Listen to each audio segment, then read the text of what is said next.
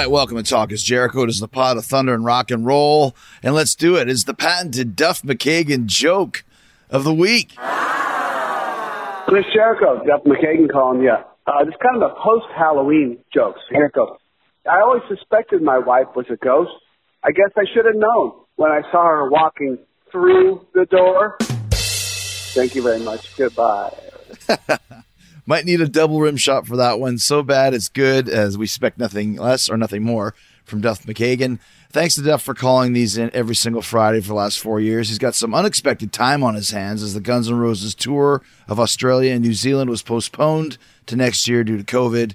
Uh, GunsN'Roses.com is the new dates and ticket info. And also, don't forget to go to ChrisJerichoCruise.com to sign up for the pre sale booking list for the Chris Jericho four leaf clover.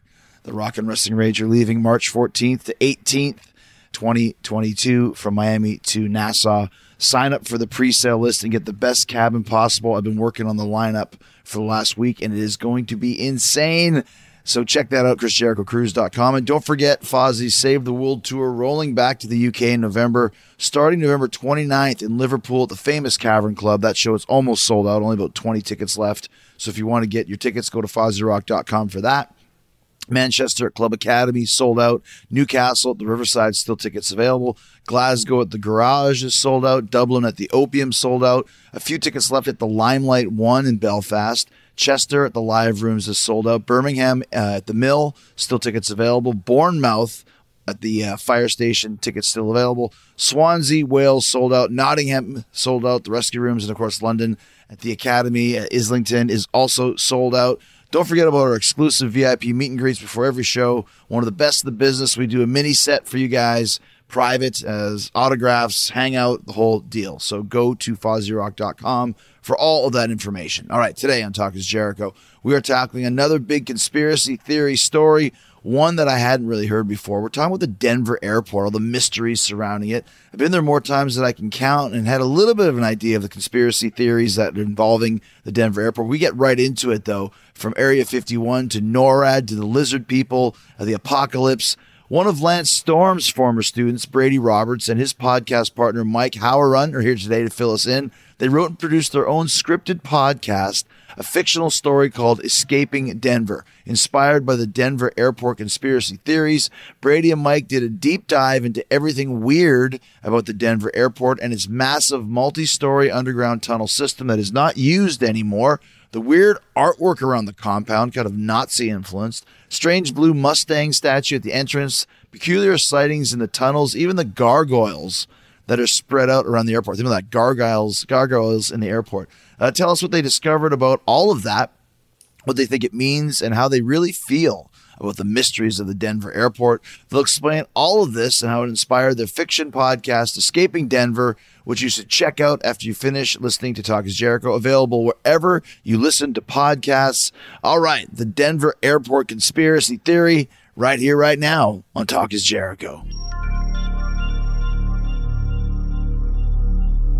Always looking for cool ideas for the show and a mutual friend of, of mine, of ours, Lance Storm, reached out and said that Brady Roberts, one of his former students, had had an idea for some a project he's been working on, and uh, that's why we are here today. So you actually trained with Lance Brady. That's true. Yeah. So I, I trained with Lance many years ago at the Storm Wrestling Academy, and uh, a huge fan of of yours, Chris. So really cool to be on the show. I actually tweeted you years ago when my first movie came out and talked about how much of an inspiration you were uh, on me to sort of find life outside of wrestling as well. And uh, mm-hmm. and I read your first book, A Lion's Tale, on my way to wrestle in Japan. So pretty cool to be on your podcast now. I've been intrigued by for a while. Um, I've heard all stories about the Denver air and such a random idea that you guys had to do this podcast, Escaping Denver, from Vancouver so we're actually a, a ways away from from Denver. But how did this all start, and how did you guys get involved with it? so Brady has always been uh, a deep diver into these conspiracy theories, and for years we've right. been working together on other projects, other writing projects, and he'd always been talking about these things, and it never really came into our other work. But then we just started. Uh, we decided to start doing a a podcast, he brought the Denver airport conspiracy to me. I'd never heard of it. And he was saying that this was the new Area 51 and we have to do something that takes place here. And then that started us down the rabbit hole. I think it's like, it's such an interesting theory. And of course, we'll talk all about it in, in detail, but it's such a cool location for a movie or a TV show or something to take place. And I'd never seen anything that happened, uh, you know, that took place within that, that location. Right. Well, the thing about Denver, the Denver airport, and just to kind of explain a little bit of it, is that if you've ever been there, it's really kind of outside the city, a good, I don't know, 30 miles, 40 miles or so. And it really looks kind of like, I always kind of likened it to to the Emerald City in the Wizard of Oz, in that it's this big, expansive airport. Um, you can tell they put a lot of effort into the into the design of it. These big kind of sails, like you see it from a distance, it does look like something from Game of Thrones when you come onto the castle and you see this very grandiose, beautifully designed airport, basically in the middle of nowhere. It's kind of almost its own city as it is just by the, the, location and the construction of it. Yeah, and so it looks like it's it's on 54 square miles of land, which is absolutely massive. It's two times the size of the next largest airport in the US. So that's one of the big theories, of course, is what do they need all this space for?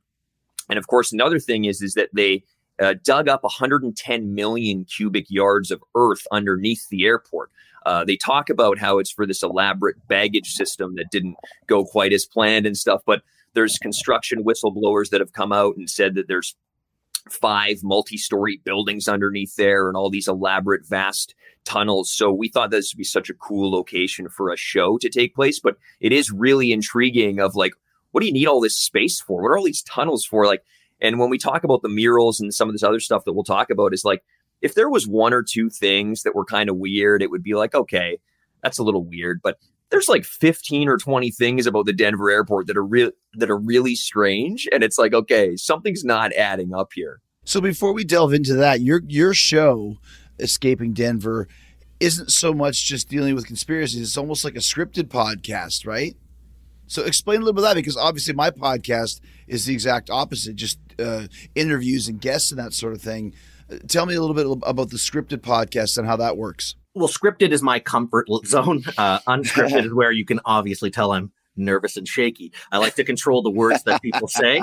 Uh, and it felt like the perfect arena to set an intriguing story where people might have heard a little bit about it and we can kind of bring them into the tunnels with us. And it felt like the perfect place to kind of come up with a scripted podcast that kind of deals with these conspiracy theories. Yeah, and it's kind of like the old radio plays back in the right. day, War of the Worlds or that kind of stuff. So we're bringing that back. We're not the first people to do this. You know, scripted podcasts are sort of coming back as a popular thing.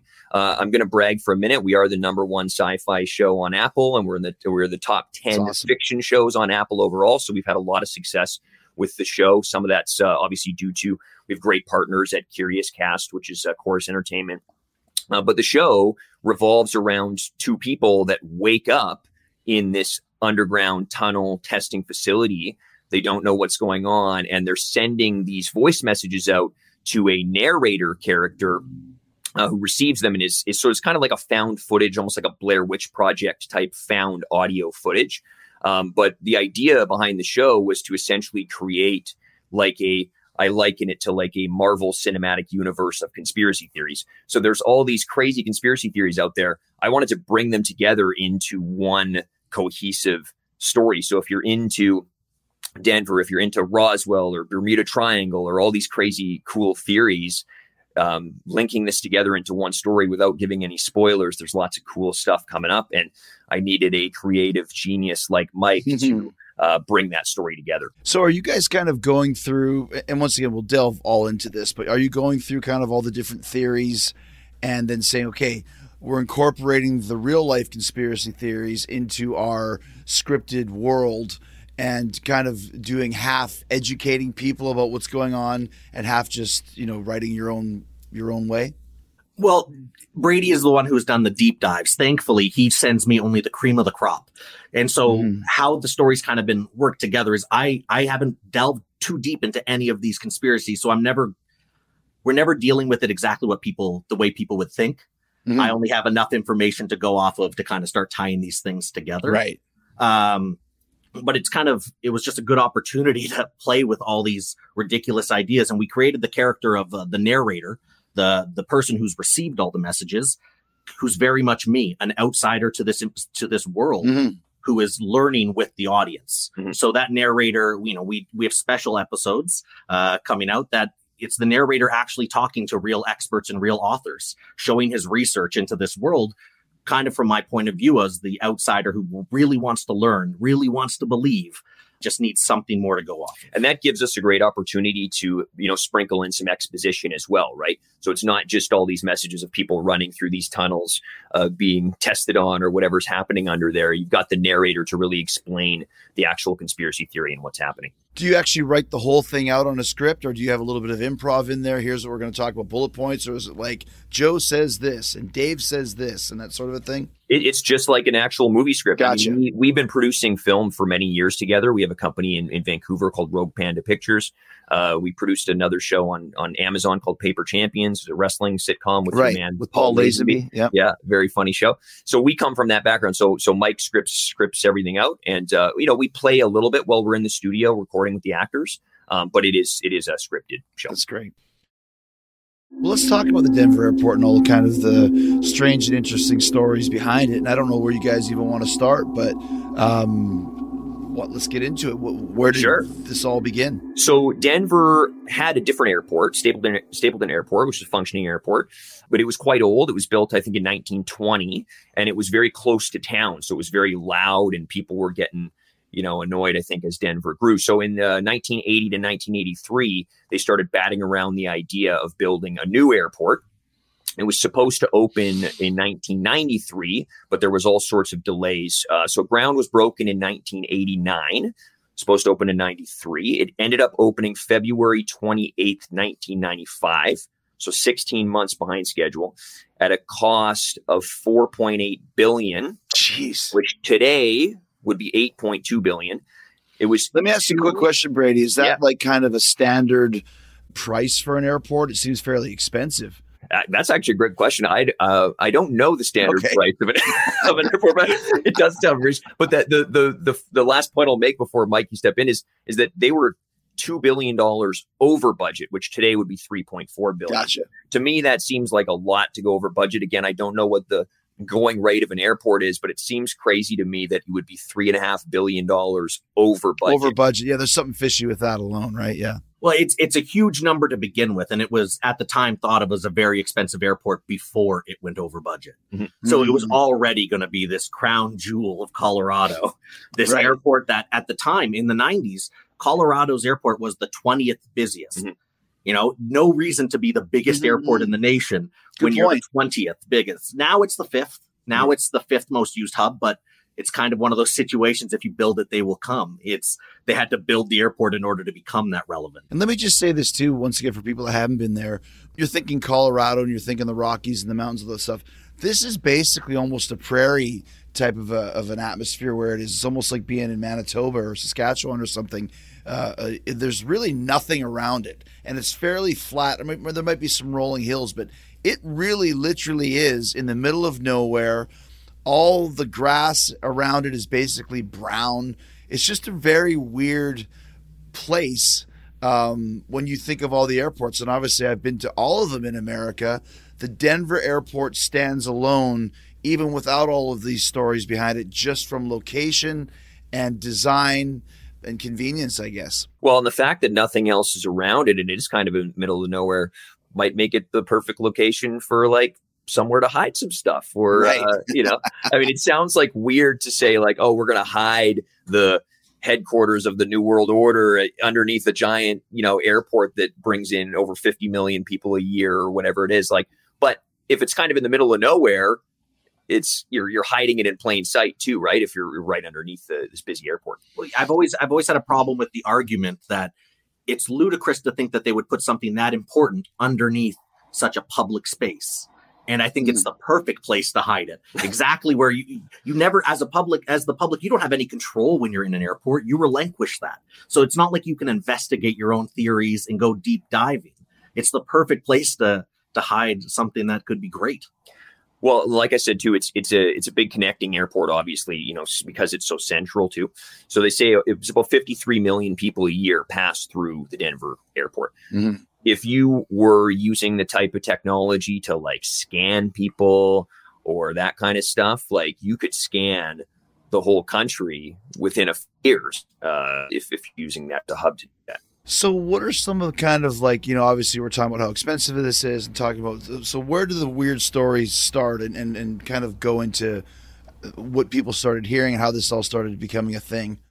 I think just one of the places we could start is just some of the murals and some of the the decoration there. So one of the first things you see when you head into the Denver airport is this giant blue Mustang statue, uh, right. uh, nicknamed Blucifer. So it's 32 feet tall. It's 9,000 pounds. It's giant blue fiberglass sculpture. Like I said, it's a blue Mustang horse, but it has bright red, glowing, illuminated eyes. So it looks just terrifying. Like this is just, I don't know why you would put this up here. So it was, when it was constructed in 2006, the artist, a piece fell off of a hoist at his studio, pinned him against a steel support beam, severed an artery in his leg, and he bled to death in his studio while he was building this. You're kidding me. That's a true story. The the artist died in 2006. So this this horse, while he was in the studio making this thing. Correct. He died while creating it. Yeah, piece fell off and, and crushed him, severed an, uh, an artery in his leg, and he and he died in the studio. That's that's the horse that's outside the Denver. And so then they go in the studio and pull out the horse and stick it up anyways. I so guess they finished it. It, yeah. it was pretty close to finishing, I believe, at that point. Yeah. But yeah, and that just adds to the mystique. It's not just a, a terrifying sculpture in and of itself. It has this dark history, this this dark story that's also with it. So, what is the horse? What is it supposed to represent? I don't know. uh, the, the theories all say it is uh, one of the horsemen of the apocalypse one of the four horsemen. They're saying this is the last one. It's got its glowing red eyes. It makes perfect sense that this is symbolism, kind of the modern day of all ye enter. Uh, you know, what's that? What's oh goodness, I don't even. Gates know. of hell, all ye exactly. enter never come out again. Exactly, it, it's, yeah. it's kind of that modern feel. The artist, who we can't ask anymore, says that the red eyes were representative of his father, who worked with neon lights. But it does feel like an oddly. Uh, convenient thing to put in your your terrifying statue is this weird well no just the glowing eyes were for my dad. The rest of the scary sculpture that's for me. But uh the the eyes they were for my dad. It just it definitely feels very convenient. So it's it's a very kind of ominous way to enter the airport because this statue is outside basically one of the first things you see as you approach. Exactly. And then uh, upon entering the airport, there's all sorts of very strange, apocalyptic uh, artwork depicting kind of bio warfare and uh, one world governments and stuff like that, which is really creepy. There's a sculpture of a devil popping out of a suitcase. There is gargoyles throughout the airport, which yeah, um, you know they is. say. Yeah, they say that that's um, that those are symbols of sort of like protecting, like watching over, you know, luggage and like stuff like that. But gargoyles to me are Uh, uh, is a little ominous. It, gargoyles. It's a stretch to feel like gargoyles have a place in Denver. I think we really need gargoyles to protect our baggage. That's kind of a little bit uh, of a far fetched one. Yeah. So, so basically, because because you mentioned too the murals, and there's some very kind of apocalyptic murals in, in some of the, you know, the, the, studies that I did and research that I did. So, uh, w- overall, there's just a lot of things that are very much out of place, like you said, in an airport between Blucifer, which makes me laugh because Brian Gewirtz, who was one of the head writers for WWE for years, for a couple months he just decided to dye his hair not blue, but his black hair with blue t- uh, tints in it, and uh, his nickname at the time was Blucifer. So wow. you're thinking evil apocalyptic horse. I'm thinking of uh, Brian Gewirtz, a five foot five Jewish man who's a very funny writer. So, uh, so between Blucifer and the gargoyles and all of these kind of strange paintings on the wall. Uh, once again, they kind of seem to be out of place when you're just in the mundane area of an airport. It's weird. Um, another thing, also, there's an airport dedication stone there, which this is a this is a big one. This right. is one of the biggest pieces of this whole Denver airport conspiracy. So the dedication stone has the Masonic square, and it names the main funder of the airport as the New World Airport Commission. Hmm. If you research the New World Airport Commission, it does not appear to exist. So Hmm. that's also very strange, and that's right in the airport um, there as well. There's no history of this New World Airport Commission actually existing. It's people just kind of rule it out and say it, they were basically a party planning committee. They were just a committee helping to get the airport funded and made. And they came up with that name independently, but it all feels very convenient again when you pair it with the Freemason symbol, Mhm. uh, that Masonic square. And it's just there. And it, they have a, a time capsule beneath it that were to open in 90, in 2094. 94, yeah. And so we'll see what's actually in it. They say it's a bunch of boring things baseballs, tennis shoes, tacky Colorado mugs. But really, we don't know what's in there. Why put a time capsule in the center of an airport? What is that significance?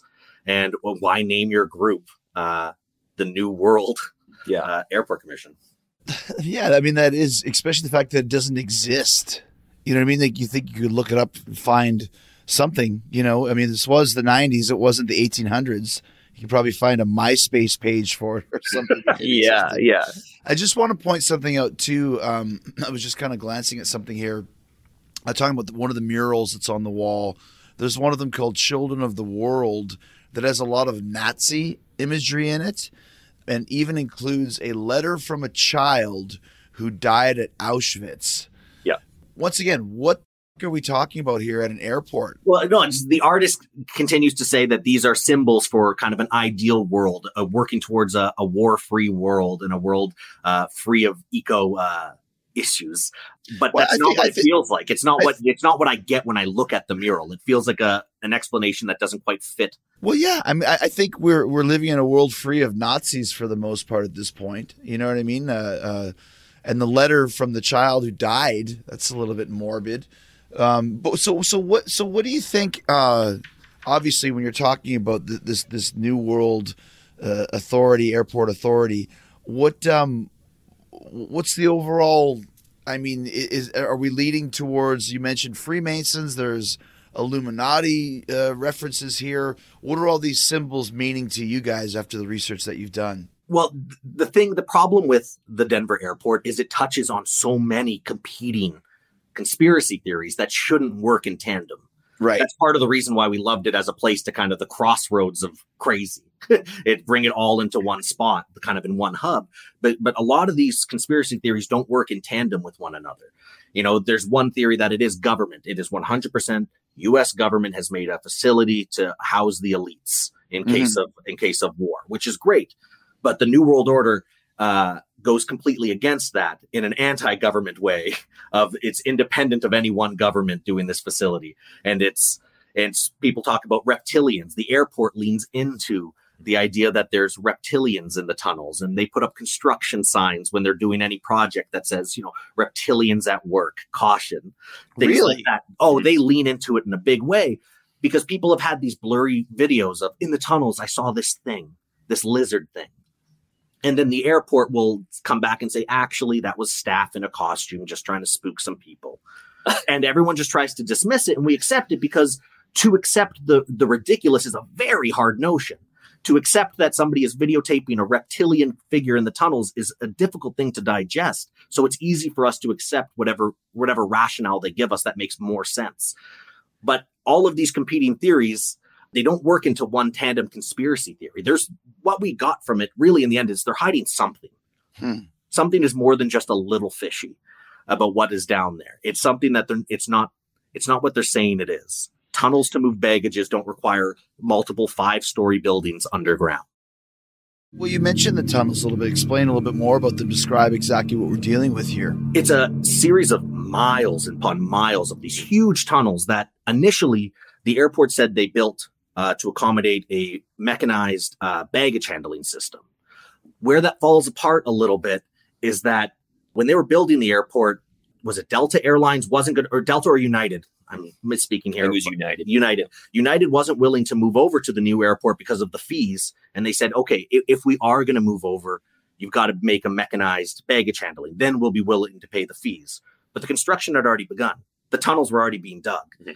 And so it's kind of the cart before the horse situation of, oh, that we built the tunnels to accommodate the baggage handling, but why were we building them to begin with? And it's miles upon miles of intersecting tunnels that go over the entire property. Mm-hmm. And apparently, based on these whistleblowers, go five stories beneath the ground. But let's talk about this. If if we have all of these underground tunnels, uh, th- these are not easy to build. You know, like because you're talking, you're saying miles and miles and miles.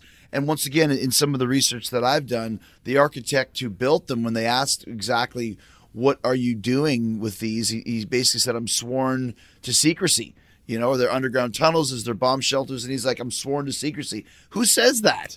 Unless well, they also say that during the construction of the tunnels, they would often use different crews of construction and then basically like put them on short term contracts. So, like, okay, you're going to build for the next little bit, and then we're letting all you guys go, and we're bringing in a new batch of construction workers, and then we're letting you guys go. And like they take all these contractors and then fire them so that no one ever really had the whole picture of what was going on under there you're only touching pieces of it. And uh, to my understanding, there's actually still construction going on there, um, even to this day.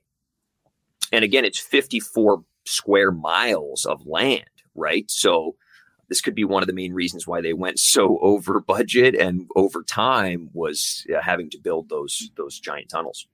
There's even reports that the tunnels lead all the way to to NORAD. Yeah the um, 75 miles away NORAD. Which is ridiculous. I mean, come on. Yeah, you know what yeah, I mean? Yeah. I mean, that that's a little bit too much. And I've been to NORAD, and that's a whole other show. That's a crazy place as well, to where, like, you can actually see they took us in there. It was a couple of us. We had a show in Colorado Springs, and it was Christian and Hurricane and Arn Anderson and myself. And we went into NORAD, and, you know, it's the, it takes half an hour to close the the big door because it's I don't know a quarter mile thick rock or whatever, and you go in there and you see a big giant kind of satellite radar and any type of earth uh, land to earth missile that's shot off any type of activity they can see it all on the screen. Like it's a trip man. Like you go in there you're like what what this is what they're showing us. What else is actually going on in here you know, so that is a very strange part of the country to begin with. Uh, you know, kind of culminating in the, all these Denver airport stories. Well, it makes sense as a kind of post-apocalyptic, um, you know, fallout shelter type area too, right? And one note that I found that was really interesting is in 2011 there was a doomsday comet called Elenin that was heading towards that could potentially have hit the Earth.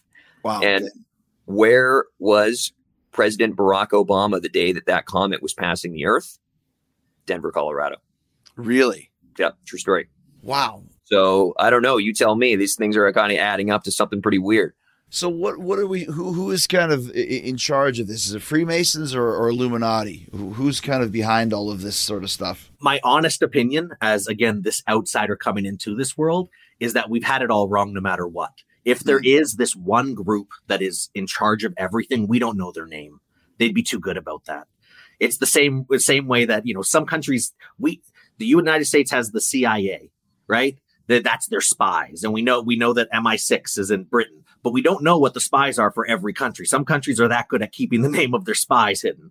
So I don't think we'd hear the name. I don't think it would be the Freemasons or the Illuminati. I think it's something different. I think it's something we don't know and something they've hidden from us. And I think they're toying with us with the murals and the statue, but kind of flaunting their power because this is all in such plain sight. Right. It is, it is, it's like a daytime robbery. It doesn't make sense.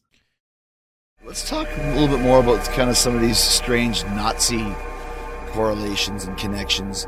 Another one of the theories is that the uh, runways are all shaped like swastikas. Is that correct? That, that is one of the theories. Yeah, they say that it's because uh, you're able to kind of have planes coming out at each direction, like in a safe way. Um, when I look at it, I don't like. I, I, guess I can see how people might see the swastika symbol in there. Um, I'm not so sure about that one, but I, I you know, I, I do see that theory out there.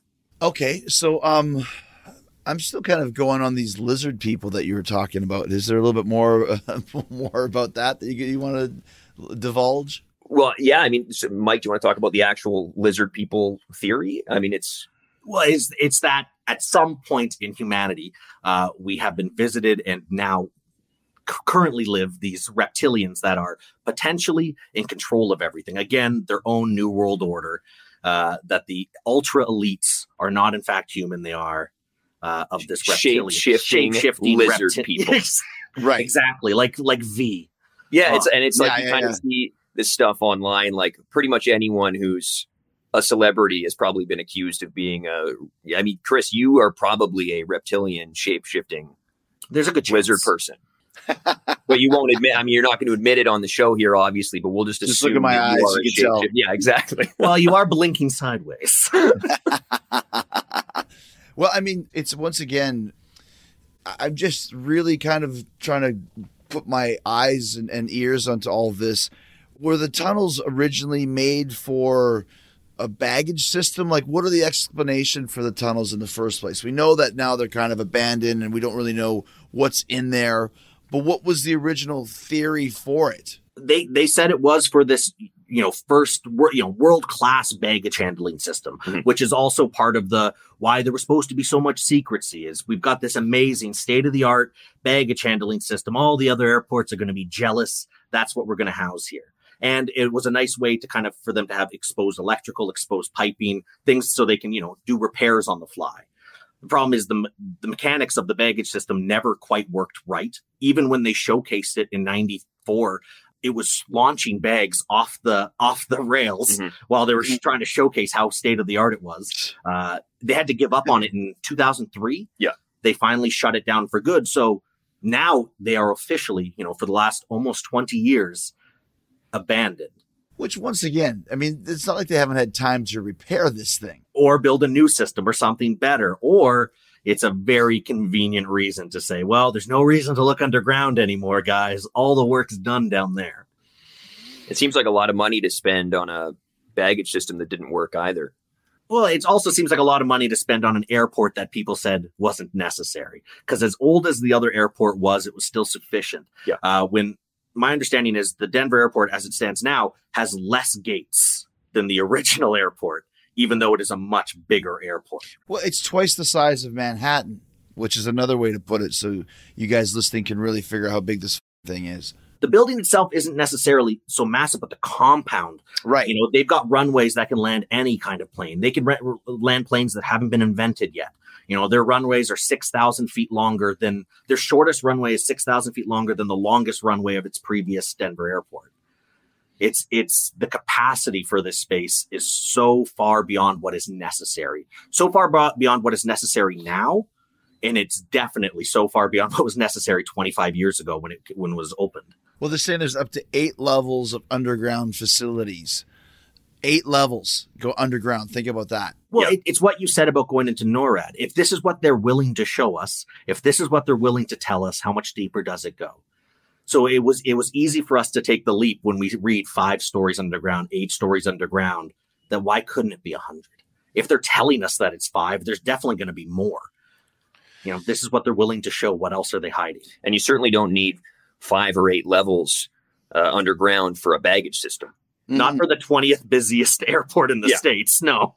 So, so once again, would this be some kind of uh, uh, of an underground kind of bunker if there was some sort of a war, like once again talking about NORAD, uh, there is a whole underground city that even includes like a barbershop, there's a pharmacy. If if something goes down, they said that you know the president would get flown to NORAD and they'd go underneath, or they could live for three months if something goes goes wrong topside. Uh, are we thinking it's it's this sort of a situation in Denver as well at the DIA? The argument for it is that it makes sense with how far down they dug and it feels right. like the right thing that they would have done. But because of NORAD's existence just, you know, 75 miles away, yeah. that's why it doesn't feel like it can be government. You know, you're not going to put two of the same thing next to each other when one is in a granite mountain and one is below ground. They're very yeah. different facilities. Uh, it makes sense that it would be some sort of doomsday bunker. That feels like the most believable outsider explanation is that if the government or some governing body was really behind all this. That makes sense. If they're if they're worried about the apocalypse if they're worried about the doomsday or the rise of nazism apparently based on the murals mm. it makes sense that they're they would build some sort of base. It's where we come into it as loving it and liking it to uh, the new area 51 instead. Yeah. That that's the, the new area 51 the idea of just this is where they bring the cool stuff now You know, we've talked about Area 51 long enough. This is the real new spot. And it really it was built in 95 and people have been conspiracy theorists have been all over it since its origin, but it really didn't kind of reach the public eye until 2010.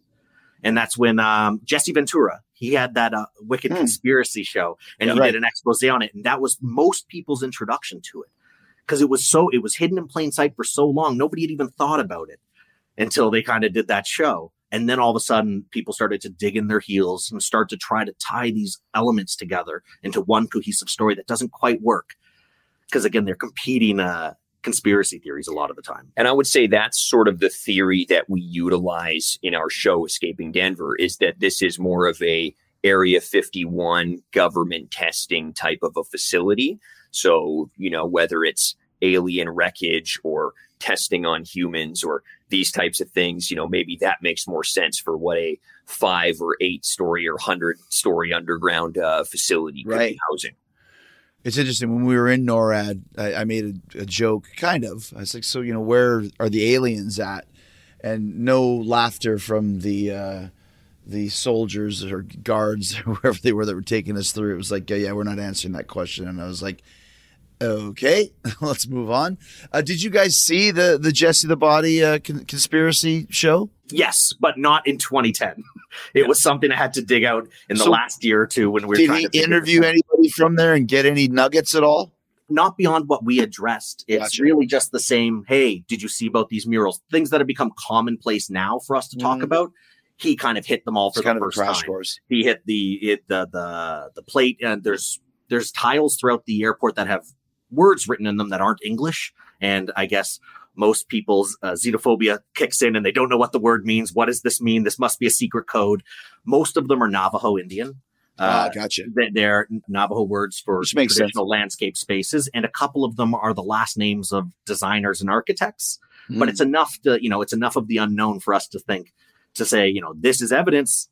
Clearly, I don't understand this. Why don't I understand it? Well, and also because of national security, airports are notoriously difficult to access. It's not like you can just show up with a camera crew and start wandering around exploring underneath the the airport because of um, right rules around that stuff. Let's talk about there's uh, the entire airport that you mentioned before compound. The whole compound is surrounded by a barbed wire fence, and the barbed wire is angled inwards, almost like it's trying to it would be keeping people in and not out that's really I didn't know that. That's really interesting. And oh, that's actually that's actually hilarious because it really kind of plays into our story, which is these people trapped under the airport involved in this sort of government test. Um, yeah, I mean that would seem, you know, once again, is this going to become a big giant uh, internment camp once the Illuminati start their global genocide based out of the headquarters of Denver Airport? Yeah, well, we we also really love. I watched the documentary on Bob Lazar, who was the, of course, right. science, scientist whistleblower uh, from Area 51, who's just a fascinating character. And mm. so some of our story is kind of really based on uh, loosely that kind of mythology as well. And we have a character in our show who is a scientist, uh, who is a Bob Lazar type uh, sort of ally to our captives. So, you know, really loved all of that. You know, he shows all of these drawings of this alien wreckage that he worked on supposedly in Area 51 and stuff. And he's got a very believable story. And some of the story, some of the elements of his story have been corroborated, right? So he's he's a really believable character, and, and some of that comes into our story as well. Did a little bit more uh, research on actually on the uh, uh, murals kind of more because one thing that, that keeps popping up as we're talking and also too when you do look do a little bit of uh, delving into this is talking a lot about genocide and the apocalypse and kind of those murals are, are kind of showing that. Uh, we, we mentioned the the the, uh, the Nazi one but there's uh, all over the floor uh, is AUAG which is the abbreviation for Australia antigen from the chemical uh, tablet which is a deadly toxin that is evidently the Illuminati's weapon of choice to accomplish the genocide. Wow. Well, and this is kind of what I was saying at the beginning too is like if there's a couple things that are weird, it's one thing. We've just listed off like 50 together of right. things that are weird about this airport. So well, and and and, and like I said, now now I've, I've I've as we've been talking, I found a really cool one. Here's another one: the Queen of England another alleged Illuminati has been secretly and anonymously buying up the property surrounding the airport. Man. See, the problem with something like that is somebody can research it and get a real yeah. answer out right, of it. Right, of course. But before that real answer is going to make it, there's going to be 12 amazingly written articles about how it's true.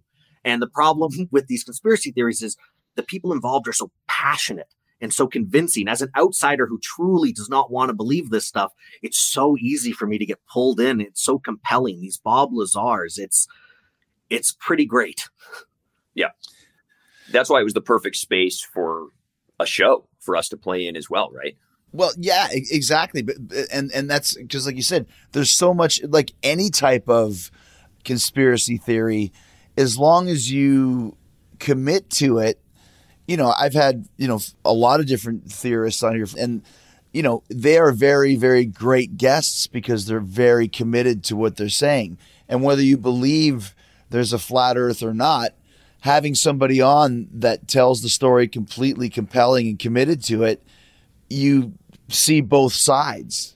well, know? one of the really fun things about doing this show and diving into this conspiracy theory has just been building this community around the show and the conspiracy theory. So now there's there's an entire uh, subreddit dedicated to escaping Denver. We have you know Instagram and Twitter pages and stuff where people go on and actually talk about their theories of what's going on underneath the airport or what's going on in our show in the in the story. Uh, you mentioned Lance is a big fan of the show, Lance Storm. Mm-hmm. Uh, I like to think that he kind of sits in a dark room by himself with his headphones on, you know, in a notepad, reading an uh, egg and tur- egg white and turkey omelet as dry as humanly possible, and writing his you do know, Lance, writing his his uh, theories out uh, in between episodes. But yeah, it's cool. We're actually going to do a a little panel episode at the end of the first season of people who are not on the show discussing their theory. So it's cool to kind of build, there's a little community there around this whole theory. There's a couple other little things too that I wanted to mention. We were talking about what's kind of underneath in the Area 51 and kind of the the alien and, and reptilian and that sort of thing. In 2007, I don't know if you guys have heard of this, 14 commercial aircraft spontaneously shattered windshields as the presumed result of electromagnetic pulses. And again, the airport always has an explanation for it. They said, well, no, it is cold weather, weather mixed with weird wind. You know, that perfect storm of cold weather and weird wind that we never get in Colorado. you know, it's, they tried to explain it away. And again, an outsider like me will eat that up. And I stopped questioning it. And it's just what what does crack a windshield? They they they can birds can hit them at high speeds and right. they don't crack. Well, exactly. So, what would, what would be the explanation? You know. Well, the electromagnetic thing sounds like a, a very potential explanation. I mean, yeah, you imagine like these planes are flying in, through incredibly cold temperatures at very high uh, altitudes, and that's not cracking the windshield. But then they're at the airport, and the wind and all these windshields happen to to crack at the same time. Like that's pretty fishy. In their defense, it was weird wind, and it was very weird cold. wind, right? Yes, so weird wind. Correct. Well, it's it's like the weather balloons. Have you guys ever seen a weather balloon? Yeah, exactly. Yeah. and, and and Chris, have you ever seen any sort of uh I guess unidentified flying objects or anything in your lifetime you've been all around the world I, have had a couple interesting experiences have i ever actually seen you know the the disc with the flashing lights surrounding it no i have not maybe you got to hang out at the Denver airport a little more. Well, yeah, there you go. Seems to be the hot spot. You guys kind of be- have become, you know, the experts in the field on this. A, you mentioned that a lot of the fans of your show have theories as to what this could be. Uh, what are some of them? One of my favorites was from a fan who wrote this lovely email about it being possibly an augmented reality.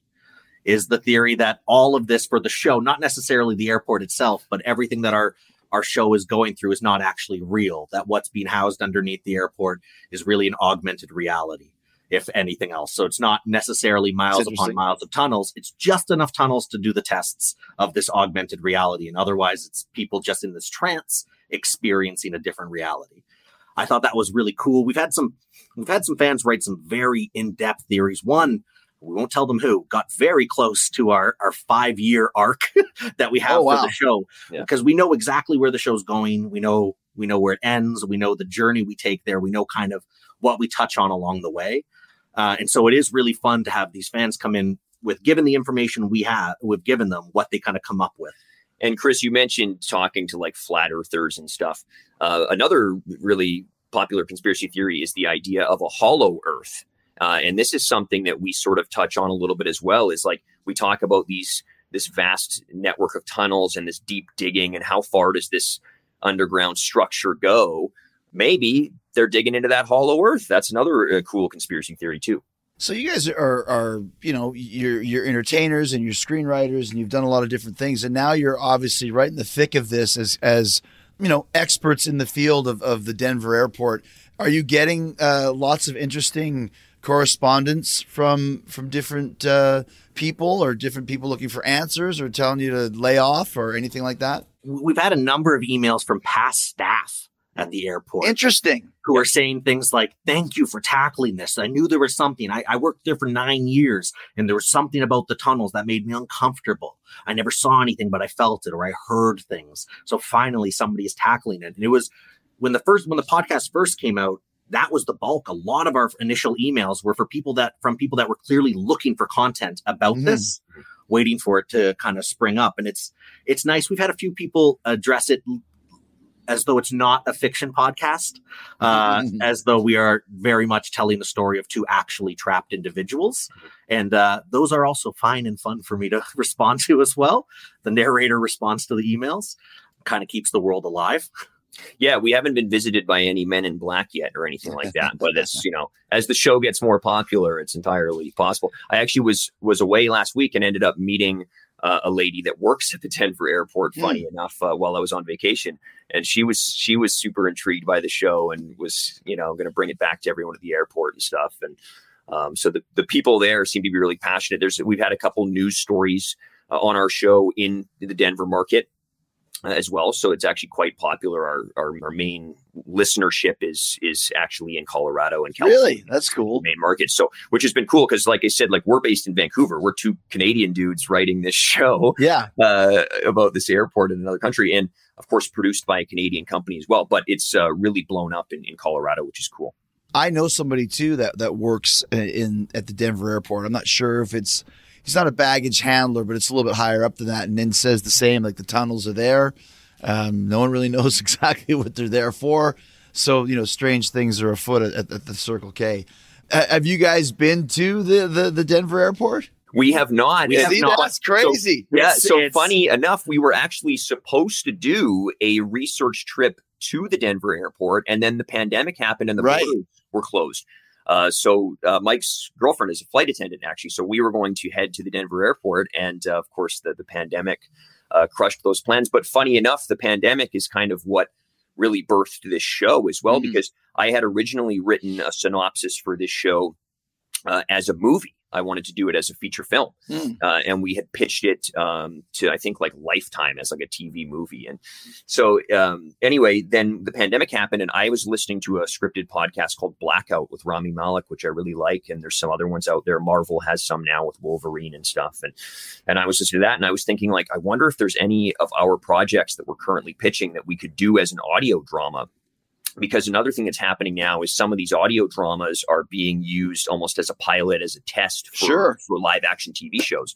Uh, and I think Escaping Denver would be a fantastic live action TV show. Uh, but that's you know a conversation we're we're hoping to have at some point. But the that's when we started developing it. So then we recorded our own little teaser in a studio and used this two minute teaser you know Mike learned how to edit audio together on the fly because we're we're traditionally live action film people. Sure. And so and we used that to pitch it to a couple different places and got the show picked up through that. But because of the pandemic, we couldn't really shoot live action stuff at that time.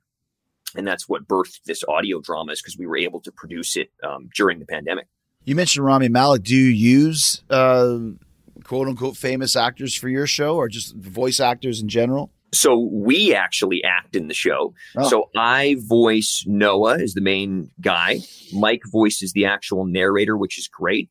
Uh, and then we use a there's an actress named Greta Carew Johns who's amazing. She's from Australia. She's been in Supergirl and some other shows. So she voices our main female. And then we've had a couple of guest spots from some actors in Los Angeles and stuff as well. So yeah, I mean, you know, I'm the most famous actor on the show, and uh, whoa, don't I'm put me down. Don't put me down. I was a background performer in at least one of our projects. So. Yeah. Well, hey, now now if you have a, a, a, a another role for a, strapping uh, young Canadian from Winnipeg, give me a call. Exactly. Uh, yeah. I'd be happy to be involved. Last couple things for you guys. Now that you've kind of looked into it, and obviously we enjoy the fantastic side of it and the the kind of you know the the the, the wonder of it and what could it possibly be. What do you guys really think is the story of the Denver airport? If you had to be pressed on it. So full disclosure, Brady and I have never sat down and discussed what we really believe. So this will be me finding out Brady's opinion uh, simultaneously. it's it's interesting because you know we talk about all these theories for the last little bit here, and like some of them are so fantastical and, and out there, and I'm not sure that I believe all of these theories, of course, right. but I do think that there's something weird going on. Like I said, you know, President Obama being there when there's a doomsday comet heading towards the Earth seems very strange to me. The fact that it's went so over budget and and that kind of stuff seems really strange to me. It's a great question, Chris, and I don't know if I have the answer uh, of what I really think. It's some something that kind of bats around in my head all the time. There's something going on down there, and I don't know if we will ever find out. Oh, I'm determined to find out. Mike's uh, I will find out. Uh, if if the Men in Black don't visit me, I will visit them. Uh, I like to approach this like science. I want to see it. I want to believe it. I want to test it. Uh, but I truly believe there's something worth testing down there. There's too much. There's too much smoke for there not to be fire. There has to yeah. be something, and, and and I do in my heart of heart believe that if it is this giant governing body, I'm sure it's something we've never heard of it's so far above us that they have us busy with the Illuminati mm-hmm. and the mm-hmm. Freemasons and the reptilians. You guys busy yourselves while the real while the real adults do work. And I, I do really believe that we're not alone in this universe. And so I like to think that with Area 51, with Denver Airport, this kind of stuff, like that may tie into a, a little bit with that. I just watched a great documentary on Showtime, UFOs, that um, uh, Bad Robot, is J.J. Abrams uh, production. Yeah. He did uh, a new documentary, and they they kind of dive into this stuff, all this alien wreckage and UFO sightings and stuff. And I just think that stuff is fascinating. And again, there's there's a lot of smoke there, so I think that that stuff may tie together, and that's why it was intriguing to tie these conspiracy theories together into this story we even deal a lot with like cryptozoological characters. Like mm. in our last episode, we uh, Sasquatch shows up, uh, and there's all sorts of different references to mermaids and Loch Ness monster and all these different creatures. And um, are they are they housing or testing this stuff under there? Are there are there biodomes? Is there a hollow earth under there? Like all these things could potentially tie together into an interesting narrative. Well, that's the beauty of it. You can start with the the the Denver airport conspiracy and then spin it into you know whatever you want. You know what i mean? There's definitely a lot of legs there. And i think it would make a, gr- a great tv series especially like you said with all those different variations of of the different you know supernatural stories and conspiracy stories and all that. And also and it's also oh sorry. Uh, i was just going to say it's also when we talk about the pandemic and all this stuff and what's the most popular topic in the world right now is government testing you know sure, everyone's sure. So for me, it's like our show, you know, that wasn't intentional and we don't, we're not dealing with like vaccines and stuff like that, but it is such a popular topic right now. And the fact that our storyline is all about this government test uh, or whatever's really happening, because I'm not going to tell anyone, but it's a really intriguing time. And I think that's part of the reason the show has become so popular also is just because people are so into that right now. It's such a hot topic. Well, it's a great example too. And I, and I did it, did it quite a bit during the lockdown. It's like, you could stay inside and complain and, and you know turn into a sourpuss or you could become really creative and, and and do something. And that's what you guys did which is which is really great. Now you you have this whole really cool thing happening that probably wouldn't have happened if there wasn't a lockdown. And when the lockdown the pandemic happened unfortunately we were in the middle of like pitching several different TV shows to mm. a couple different networks, and we were having great meetings and things were going really well, especially on one project. And then like the pandemic happened, and they were like, "We're shutting down development." And then in the middle of the pandemic, a lot of the development people at the TV networks actually changed over. So right. a lot of the momentum that we had built on some of our projects was like completely halted. And so it was like, okay, well, we can either sit here and cry that you know our shows are not going to get picked up now or we can say like oh what can we do during the pandemic oh well an audio drama sounds cool that sounds fun we can do that in our closet you know, we'll build a studio right. or whatever. And like, so it it's, we just had to adapt to, to the times. And I think that we, we really made it work. And it's a testament to Mike's writing and the acting in the show. And of course, the support that we have from our network that we're doing the show with in, in pushing it as well. We have ads on the radio here in Canada. We have ads on global. And um, so they've been really uh, good with uh, marketing the show too. Well, and like I said too, uh, my final statement on it is is I've been to the De- Denver airport many times, like I mentioned, and from the day one, I think I started going there probably in '97. I remember that we used to go there with WCW quite a bit. Always thought this airport is like it's very different from the rest. And like you guys said, where there's smoke, there's fire. And is it reptilian, you know, hollow earth beings? Is it Illuminati preparing for the genocide? No. But like like I mentioned, I've been to NORAD. I've seen some stuff there that is very strange to the to the layman. And I think the Denver airport is that in that same vein. And that wouldn't surprise me if NORAD and DIA are related somehow. Um, is there a tunnel 75 miles? No. But NORAD is where the president goes if there's ever any type of nuclear threat or whatever. And I'm sure that the Denver airport is tied in with that somehow. Something under the surface that, you know, we're not allowed to see unless we have security clearance, double A you know, and then you know, for those who need to know, know, and the rest of us just theorize on it. Yeah, totally, totally. Last question for you, uh, Brady. What's your favorite Lance Storm story? Oh my god, as dry as humanly man, possible. yeah, as dry as humanly possible. Um, man, that's a great that's a great question. Actually, I've spent so many years with Lance, and now I'm struggling to come up with a great story.